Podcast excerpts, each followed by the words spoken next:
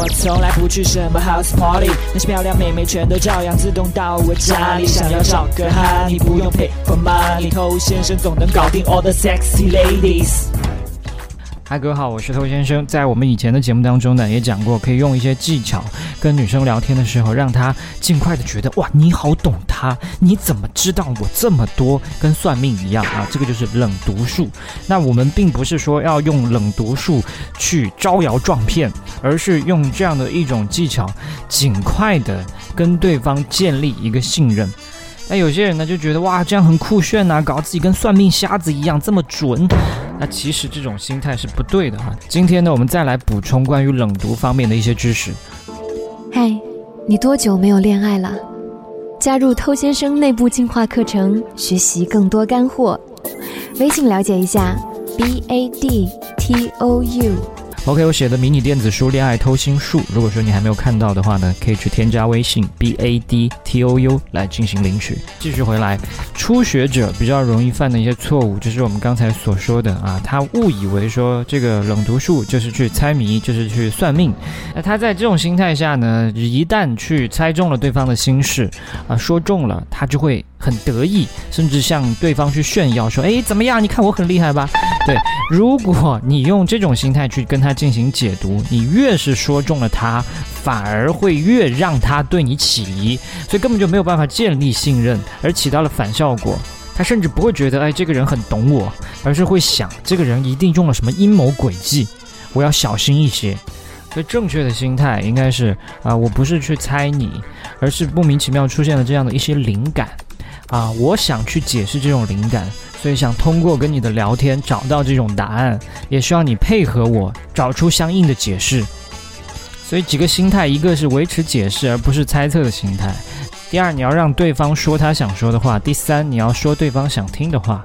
那我们接下来就来分享几个比较好用的这种冷读的话术惯例。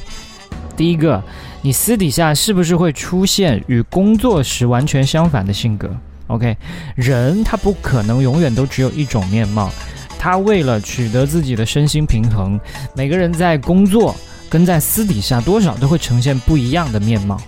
那有的人他工作上一丝不苟啊，但是家里面乱成狗窝；还有的人呢，上班的时候特别拘谨，但下了班嗨得跟个疯狗一样，是吧？所以这是符合很多人的这样的一个情况，所以这条惯例也非常好用。那第二个，你是对自己很严格的人吧？就这条惯例的话，他是怎么都解释得通的啊？如果说对方他真的是一个对自己很严格的人啊，你正好就说中了嘛啊？你怎么知道？那如果说对方说啊没有啊，我觉得我对自己还蛮宽松的，也还是可以解释得通。因为只有对自己特别严格的人，才会更加客观的评论自己，对自己其实很宽松的，对吧？你心里对自己有更高的要求，你才会觉得我现在其实还不够努力嘛。好，第三个，你身边应该有一些值得读，但是却还没开始读的书吧？这一句也是通杀的。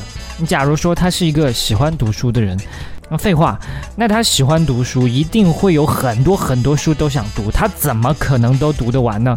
那如果要我来想，我至少有几十本、上百本想读还没读的书。OK，那如果对方是一个不喜欢读书的人，那也是啊。他都不喜欢读书，那你说是不是有很多值得读的书，他根本就没读？啊，根据数据显示呢，就是大部分的书啊，被人买回家之后，都是放在一边积累灰尘的。那最后一条，你应该会有那种一直很想做，但却始终没有真正开始的事情吧？这简直是所有人的通病啊！总是在想，但从不实践。想去健身，想去改变，想去搭讪，想来上我的课，但一直都在拖。所以这绝对是可以戳中大部分人的一个冷读话题。那今天提供给大家这些素材呢，已经非常够用了。在日常的时候，也不必要不停的去对妹子用这种招数。记住我们开头说的，不是要让对方觉得啊我很厉害，而是要让对方觉得我真的在了解他，我们之间似乎存在一种默契。OK，我是头先生，把节目分享给你身边的单身狗，就是对他最大的温柔。